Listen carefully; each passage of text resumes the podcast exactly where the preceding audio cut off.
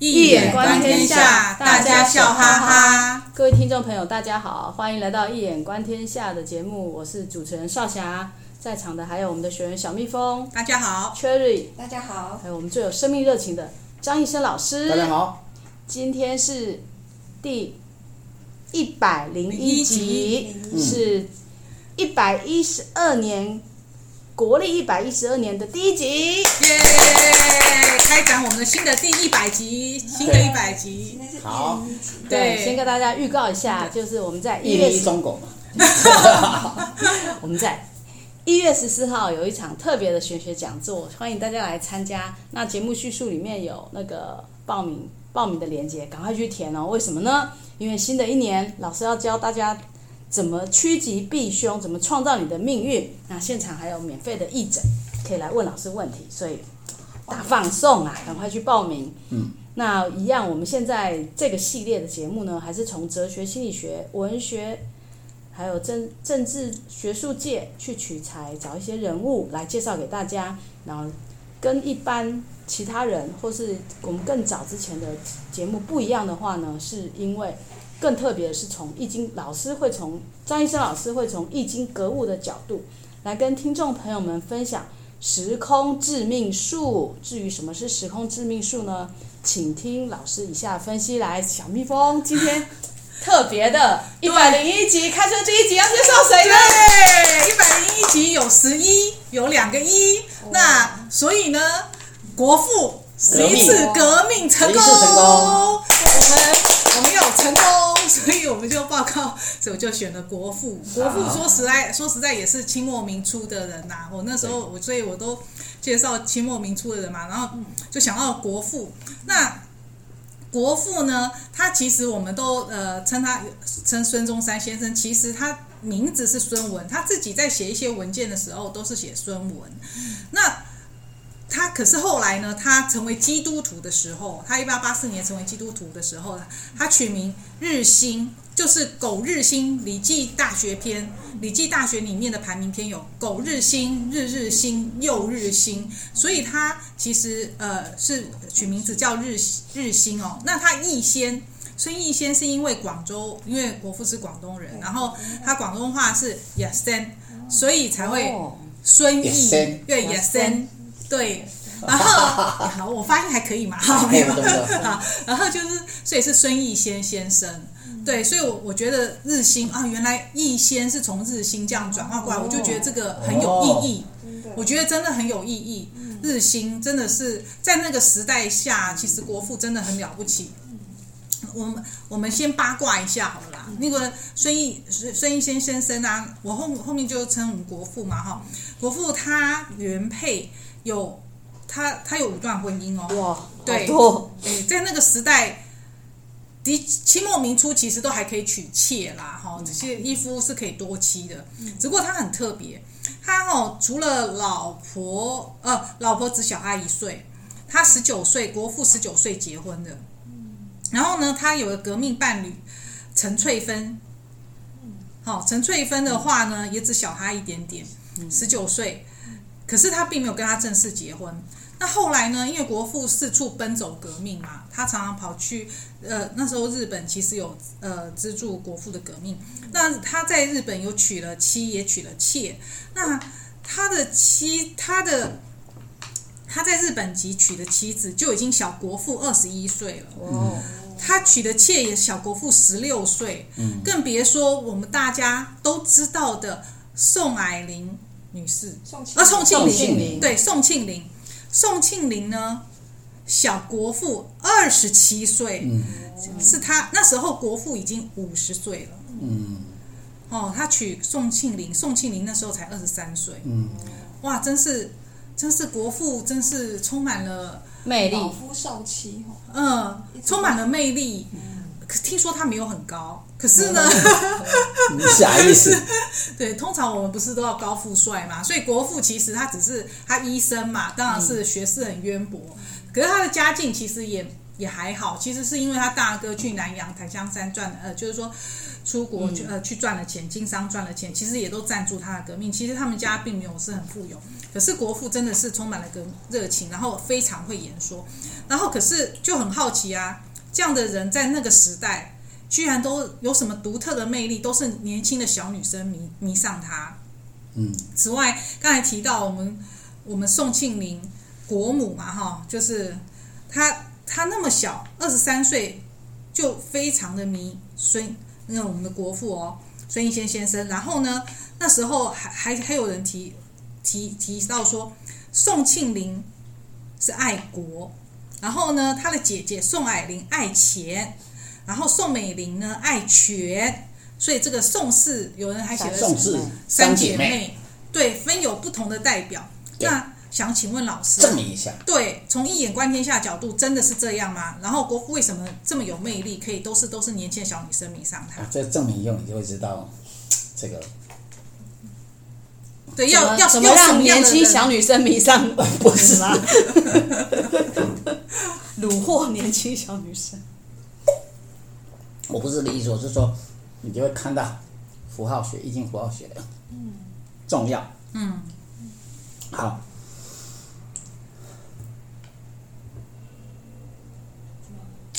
怎么看呢？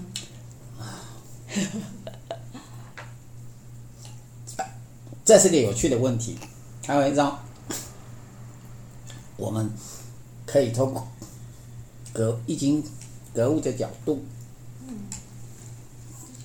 易经格物的角度，找出所谓万人迷的可能。哦，哪一种？万人迷具有万人迷的特质。对。国父革命之所以成功，是除了他的才能跟努力之外，最重要它具有独特的 charisma，魅力，独特的魅力，领袖魅力，领袖魅力，领袖魅力是所有一切的 leader 领导者，团队领导者必须要具备的，所以才能够吸引众多的追随者。这种魅力是天生的吗？是的，呃，当然也可以后天。在我们是在讲先天，对，以先天来讲，我们从国父的八字来看，它有什么特色呢？因为国父的八字是丙寅己亥，嗯，辛卯庚寅，对。那在这四柱里边，地支寅亥年干年柱跟月柱寅亥相合，月柱跟日柱。亥卯未半三合，所以地支多合，必定是人缘极佳，众多粉丝的追随者。所以，也就是说，一个人的八字，如果你能够形成三合局、三会局这种，这种人是什么？就是一个人缘的汇聚者。往往很容易成为一个 leader，因为他影响力会很大啊，这是他的先决条件。所以他具有这种大格局的人，他一定有不同的呃八字、不同的 pattern 啊，才能够达到那样的境界。这是从先天角度来讲。第二个问题，他为什么都娶年轻的小女生？对啊。如果从现实来讲，这跟革命是卖命的一种活动，流亡的生活下的产物，所以表面上来看，国父艳福不浅。对呀、啊，对，艳福不浅。但如果从天道好还的轮回角度来讲，嗯，那些可都是要还的啊。所以所谓最难消受美人恩，所以如果国父再来投胎转世，那他可能他就必须要。尽量少惹桃花为妙。为什么？如果尽量别再招惹那么多女人，为什么？或者恐怕都会被他们讨债，因为前世就欠他们这么多感情债。因果，对不？因果循环，地地不爽啊！我们学佛都懂这个了。那易经也可以看到这个东西，所以这是从国物的这个现象来看。那么，如果从易经的格物的理论来看的话，国物之所以娶五个老婆，其实在八字里有答案。真的是的，为什么？这似乎跟他的八字中日元他是辛金，辛金对不对？对，他他辛辛金金金，女人就是木，木就是他的女人。你看他的地支寅卯亥寅都是木，整个大地全部四支四个地支都是他的女人。再往上看，啊、再往上看，辛跟丙又合，又一合，这样一合，然后一个女人丙辛合嘛，丙辛合化成水，所以你看一个合在寅亥卯寅，这全部都是除了一个合之外，底下还可以他所克的，也就是他走到哪，女人都会喜欢他，因因为整个地支全部都是他的女人呢、啊。他的命就是这样，所以他成为万人迷。而且，如果以相来讲，用以相易经的相数来讲，他的数刚好就是一二三四五，所以他五个女人。哦，不是刚好吗？对，刚好，刚好就是刚刚好。所以是所谓我一直强调的“有诸内必行一外”，就是如果你的先天八字里面就具有某种结构，或者你具有某一种呃。格局有格局的一种人物，呃，甚至于你这五行金木水火土不同，你将来成就亦必有所不同。这个才是真正的我们用一眼观天下架的格物理论上一个很重要而且很令人惊讶的这种 discovery。好，至于那宋氏三姐妹那就更精彩了。宋氏三姐妹各自有所差异。宋庆龄爱民，宋霭龄爱权，宋美龄爱权力。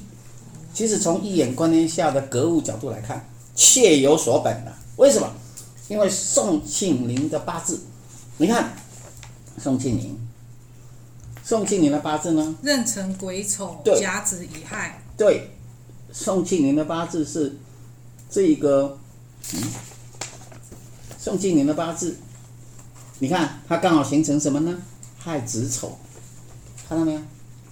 亥子丑是怎样？三会成水局，三会局啊，所以他这种这种人，只要是三会的人，他的心绝对不是属于一般的爱，他的爱绝对是大爱，他的大爱是人民。那为什么又是人民呢？因为水，水是什么？水就是人民。易经坤卦跟水，坤跟坎是同一卦，同位数里边它就是水，所以他爱的是人民，清清楚楚，掌声鼓励一下。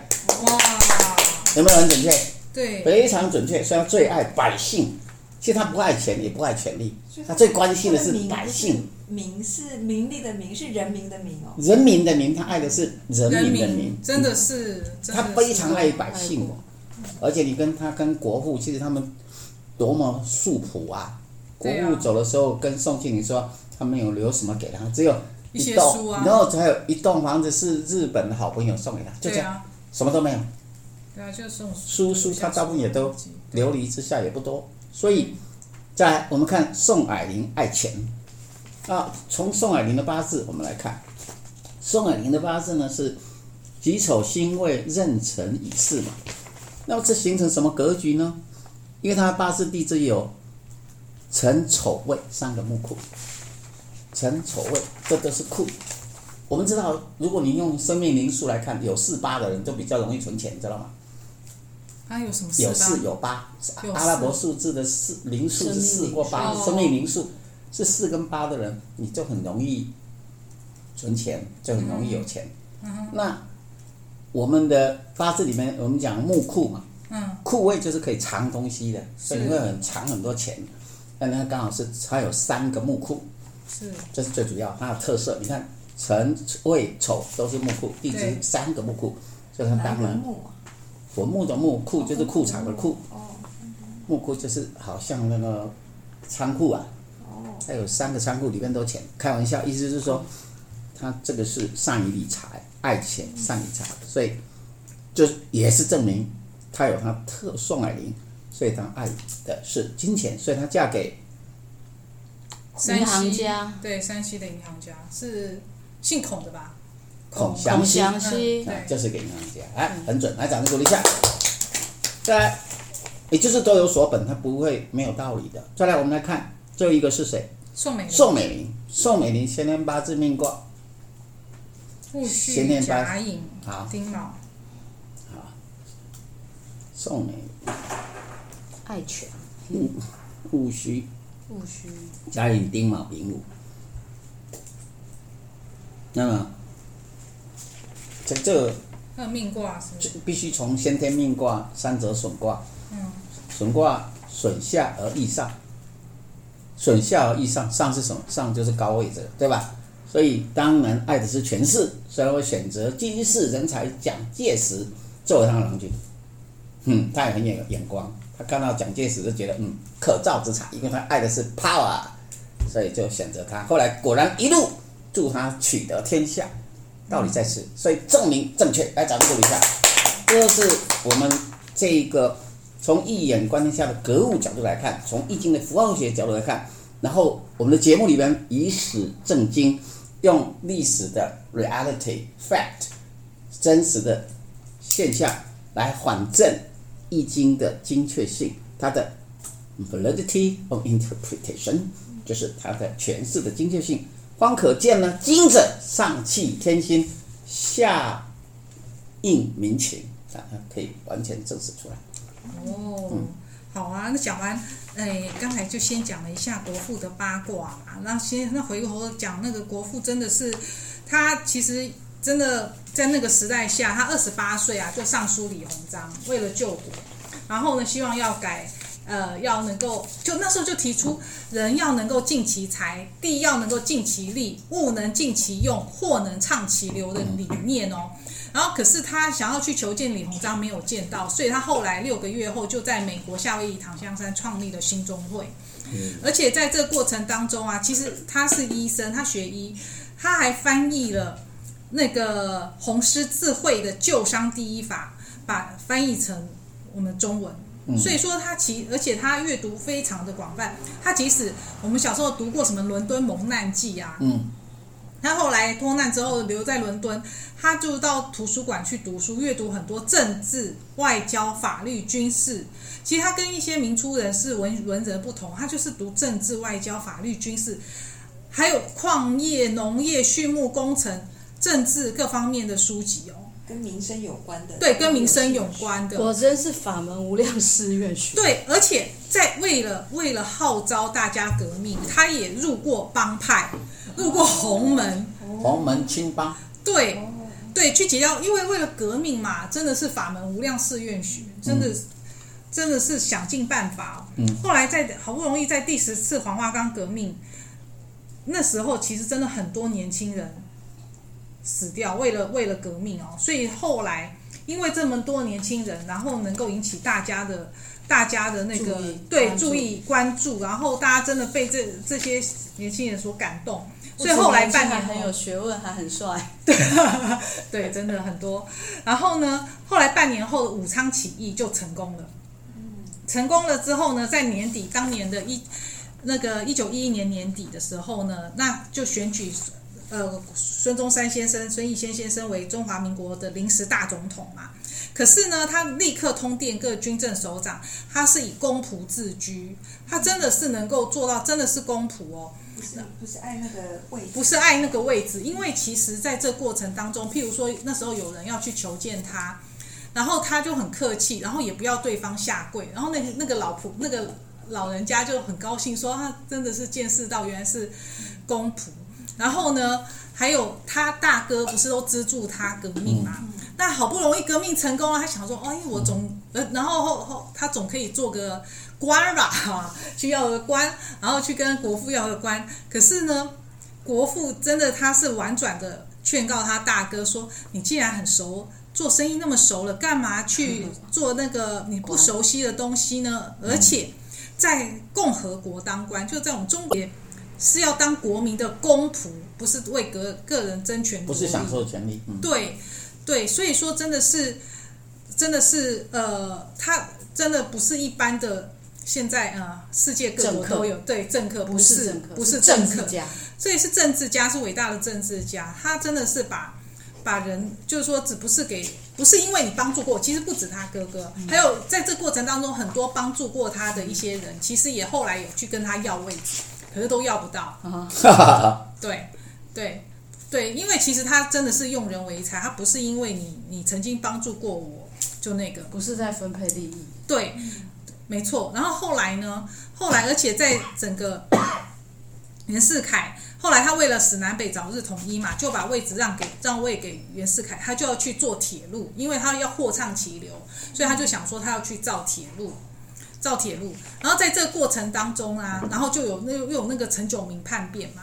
那这个在陈炯又有陈炯明叛变，陈炯明叛变的过程当中，有人就问说问说那。所以国父都在逃难啊！其实他那时候虽然国民建立、民国建立了，其实这个过程当中还有很多的讨伐，然后这呃就是流离失所，所以国父也是到处逃难。然后呢，有人就是他有一次他就从诶，他好像是从广州就是去上海，然后他留下了一些箱子，留下一些箱子，人家说说啊要检查之后才能够再往往送往上海，就以为是一些金子啊钱啊，因为他革命嘛什么之类，结果一打开全都是书。然后有人就问孙先生说：“我说问国父说，那你以前读过书有多少？这些书还没保存吗？”他就说，国父就回答说：“因为革命居无定所啊，书读完了之后都送给人了。可是他每年呢，至少花四五千块买书，在那个时代就可以花四就花四五千块买书。这等于现在差不多多少？我想查，我我没去查，我本来也是想查一下。可是在那个时候，我记得。”那时候胡适不是那个时候谁林语堂新台币啊，还没有没有对，都是银元，那真的是很多的钱哦。是，好，然后所以国父呢，他后来就就他他著书立说，他做了那个孙文学说，孙文学说里面，所以说他这过程，他真的是刚才讲，他收收集各国的一些新知识，所以他写成了孙文学说。孙文学说里面还提出了五权宪法。那这五权宪法跟其他的当，不管是多久，呃，现在的国家也一样，之前当都只有三三权，哦，立法、行政跟司法。可是呢，很特别，我们国父创造了五权宪法，他就说呢，因为五权宪法自从那个以前的科举制度，把那科举制度独立出来，就变成了考试。嗯。考试院考试权，然后呢，然后那个行政院当然行政权嘛，司法权就司法院啊，立法院立法权这是一般现在国家都有的，然后还有监察权，好，跟其他国家不同的就是考试权跟监察权。那世界的宪法学家有一位世界宪宪法学家就说，其实现在很多宪法现代的宪法都在有意无意间就追随我们中华民国的宪法，因为其实。公务员的任用本来就是要独立，免得到时候有时候换了官，换了领导者，那你整批人就换了，其实对整个执政其实是不利的。那时候有名的案例就是杰克逊总统，美国杰克逊总统，他当了总统就撤换联邦政府的官员，所以说其实国父的这个五权宪法真的是很特别，然后。你看，我们谈哲学，我觉得国父提出这个五权还有三民主义，这其实就是一个哲学，而且是能够实际使用、能够运用在我们行政对经世致用之学。然后很特别啊，他这五权啊，五权跟我们我就联想到，因为国父啊，其实他虽然信基督教，可是他好像就是说，他不是只吸收西学哦，他我们精通易经，对。他又会怎么会想到用五这个字？这个五五权是不是跟我们五行有什么关系？想请老师来，OK，来来来来讲一下，是有什么关联？很有意思的问题。首先，我们要明白的是，国父的三民主义五权宪法的思想，它是结合中西的政治思想，融汇中西之后才建立出来的。国务本身，它本身精通。圣经也精通易经，所以有一本书叫《圣经与易经》，国父的思想，《圣经易经》类似这样的一本书。哦，我曾经翻过。那么，所以呢，呃，从这个角度来看，我们就可以看到国父是多么的具有这个跨文化的哲学思想，他是一个跨文化哲学的先驱。第二点，那么。很大的特色就是，那国父如何的来利用原先西方的政治体系下的行政、司法、立法，加上了考试跟监察，为什么要这样？对，我记得我已经讲过了，因为我们华人文化跟西方文化是不一样的东西。西方文化很注重 individuality 个人性，对，可是华人文化注重家族，relationship，是一个宗族社会对关系主义下的东西。在关系主义下的华人文化的这样的一个地区，如果你用的是西方的，会产生问题。为什么？因为我们华人有一句话叫做“有关系就没关系，没关系就有关系”。对，因为我们华人的宗族社会，我们是一个活在一个宗族体系下的东西，我们会有同宗的，我们会有呃什么同乡的，对，我们会有这种连结的那个力量。我们的那个所谓的父慈子孝、兄友弟恭，我们的宗族思想，我们是建立在一个 stability 充满的稳定性的一个华人是一种在稳定性的社会底下所建构出来的关系主义，跟西方那种动荡流离啊，不断的在流浪，然后个人主义这样的社会是完全不同的。所以，如何如果我们直接采用西方行政、司法、立法的话，那么就很危险，为什么？因为你用人就会出问题了。所以他特别独立出来的是这个考试跟检查，对，就可以形成一个相互制衡的东西。也就是你考试是独立的，所以你就不可能再受制于行政的关系，对吧？来，呃，这些官吏可能会说相，或是只用自己的人，就算国务他也不用自己的人，那是他避开了这种。宗族主义、家族主义的这种弊病，所以他用五权宪法刚好符合我们易经的五行思想。这么说，立法属木，司法属火，行政属土，考试属水，监察属金。所以立法权就可以去，就好像我们的立法院，对吧？就可以去监制行政院。对，所以木克土哎，行政院，所以木就刻图。对，那行政跟考试，对，我就觉得很奇怪哦。行政按理说考试是拔擢人才嘛，考试权它的考试权是节制于我们古代科举制度，还有美国文官委员会，它其实它中西都有参考。那考试权其实是为国家拔擢人才，提供行政的人才。对，那为什么是土克水？土克水啊，原因是因为土虽然克水。但是土跟水，从一眼观天下，易经符号学角度来讲，它属于同位卦，也就是先后先后天八卦，先天八卦的坎，不，先天八卦的土艮土，不的坤土，其实就是后天八卦的坎水，所以土跟水其实它是一国的，土跟水它可以融合为一，也就是你必须透过考试。任用资格的这一种考试，很客观的取材，让有能力的人来从事行政，他就可以合一，而不至于产生那一种，呃，买官或是讲关系、走后门的人来主导整个行政，这个非常的重要。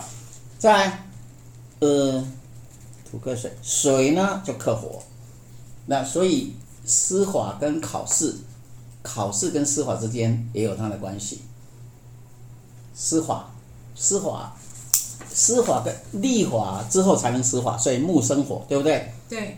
火再来生土，土是行政，土再来生金，那再就是土生金，就是监察。嗯。然后金再来生水，这样它是一个五行，大致如此吧。细节可以再去研究。总之，它就是一个。比较配合华人文化下的一种组织建构的一个结构体，来来形成相互制衡，而不至于让这个呃华人的原先容易徇私的这一种关系主义的这种思想，来影响到了整个政治的运作，来达到这一种相互制衡平衡的一种呃政治思想，这样。嗯。对啊，国父其实他真的，我觉得他真的是跨中西耶。因为你看哦，像监察权，不是说它只是参考我们古代御史制度，它也有参考当代那时候的哥伦比亚一位教授。哦、所以监察就会去克立法呀。立法院如果他立法院如果有问题的时候，监察院弹劾。也就是说，立法院像我们当今的立法院的问题有没有？嗯，没有监察院没有发挥它很大的作用。所以立法院的人就变成现在独大嘛，啊，这是失去了原先的我们华人原先国父他所创的五权就要有它的相互制衡的非常好的一种力量。嗯，这样，嗯，对啊，原来如此。对，他就是跨中西，他他不仅参考御史，也是参考那时候呃什么一个主张四权分立，有一位哥伦比亚大学教授叫西斯罗的，嗯，也有主张四权，就是有个弹劾权，就是在监察院。嗯哼，对啊，所以说其实国父真的是跨中西，在那个时代下，真的是一个跨中西的一个政治家。对，就跨文化，然后为为我们整个为我们中华文化，就是说去思考怎么样来执政，最完备的一种政治结构体系。对，那国父推翻他要推翻君主独裁的满清嘛？对。可是，可是我后来一查，其实钱穆先生有提到说啊，嗯，其实，在上书在很早之前，在上书的时候就有说万方有罪，罪在正宫，所以其实，在很久远的时候，其实。帝王对华人帝王其实一个职责，他是一个职责，就是说你万方别人对我有罪，其实是因为我做不好。没错，对他不是一个权利，不是一个军权。没错，但是被西方所误导，西方人都认为华人都只有专制、专制、专制，完全没有民人民没有权利，没有权利，完全错误。然后钱穆先生在中国历代政治得失这本书中也有提到哦，就是说其实汉。以前的宰相、丞相，其实他的权力跟皇权差不多，就是说是，所以说皇权对，所以皇上其实对皇上其实他也不敢太那个，他其实他会去问一下丞相的意见，就是丞相呃拥有更多的。其实是这样，你所有的预算，你皇帝你的预算多少，你就算要赏赐给你的皇妃，开玩笑，臣子那个都有固定预算，你没有你没有金钱的时候，你还是不可以随便乱用。对，对，呃，皇帝呀、啊，皇帝对政令只有只是有同意权，就是说宰相你定了，哎，你给我同意盖章就好了之类的。对呀、啊，所以说其实以前的宰相还真的权力还不小，可是后来，可是胡惟庸的关系啊，对，后来到了明朝朱元璋才废了宰相，因为胡惟庸对宰相胡惟庸造反，造反，造反，权力过大，也后来这好像是他的借口。对他的借口，其实他也想把权力权力收回来。对，权力收回来，就变成所有的事情都要皇帝做。因为胡庸害了刘伯温嘛。对啊，嗯、没错，他对头。是对他等于都要皇帝来做决定。那你看，所有的事情都仰赖皇帝。嗯、这皇帝如果这个、呃、皇帝不不能干的话，那简直是太危险。对，太危险，就独裁专制。所以后来明到了清，到了清朝。也是这样子啊，清朝就是皇帝直接发命令，所以雍正才会做的那么累嘛。不是戏里戏里面，雍正都干到三更半夜，他也算是一个能干的。康熙跟乾隆就不会。对，哎，没有，跟才能有关系。对啊，才能有关系吧。反正就是变成你说一对多嘛，就皇帝都要对那么多的官员，所以说，所以说就是君主独裁啦。能不能干的话，整个国家就仰赖一个君主，那实在是太危险了。那所以说。君中国我们中国实施君主制度啊，其实之前就实施了三四千年，为什么可以实行这么久？那老师对于钱穆先生的这个说法，从一眼观天下的角度，你你的看法怎么样？OK，我觉得其实啊，华人古代的政治制度并非跟西方人所了解的独裁专制是不相同的。什么意思呢？实际上，从华人从周王朝就建立了民本思想。所以，孟子有“民为本，君为器”的说法。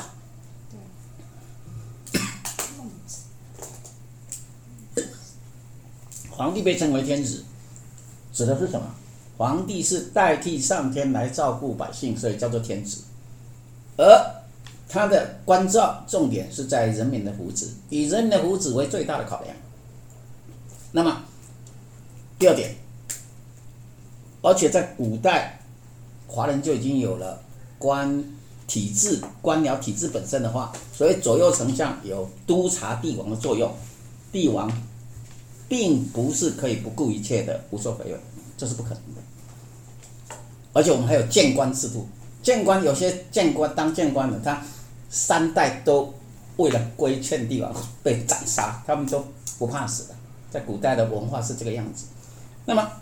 所以帝王不可以随便乱乱来的。再者，我们可以从什么地方来证明？我们易经里面有个革卦，讲的是四日乃革。一般人对儒家的思想都有错误的曲解，以为帝王用儒家是为了要统治人民，方便统治。对，所以以为儒家只知道忠君爱国，殊不知儒家的经典《易经》提倡的是革命思想，儒家就是革命思想。也就是说，如果帝王施政，只要不符合民本思想原先的理想，不能够顺乎天而应乎人，而应乎人，百姓就可以起来革命，把它推翻掉，另立一个能够顺天应人的明君加以取代。所以，只是呢。一般人不深入经典，不知道华人自古提倡民本思想，所以一直就去推崇西方有所谓的民主思想。民本跟民主都会以为华人的专制不好，西方民主才好，这是极大误解，完全错误的思想。其实中西政治最大差异在于，华人提倡真正的政治领袖应该是精英 elect，不是随便选票多了就是了。你选票多，但如果如果他是一个流氓，你也要给他当帝王吗？嗯、你要给不是你要给他当总统吗？不想。是啊，所以到最后会变成暴民政治。只要更多拥有更多的选票，哪怕不管你选票从哪里来，你就可以来统治人民，你就可以成为一个领导者，这是危险的。所以，西方的民主制度走到最后会变什么？变成民粹。民粹了，现在都已经是民粹化，已经世界西方国家已经民粹化了。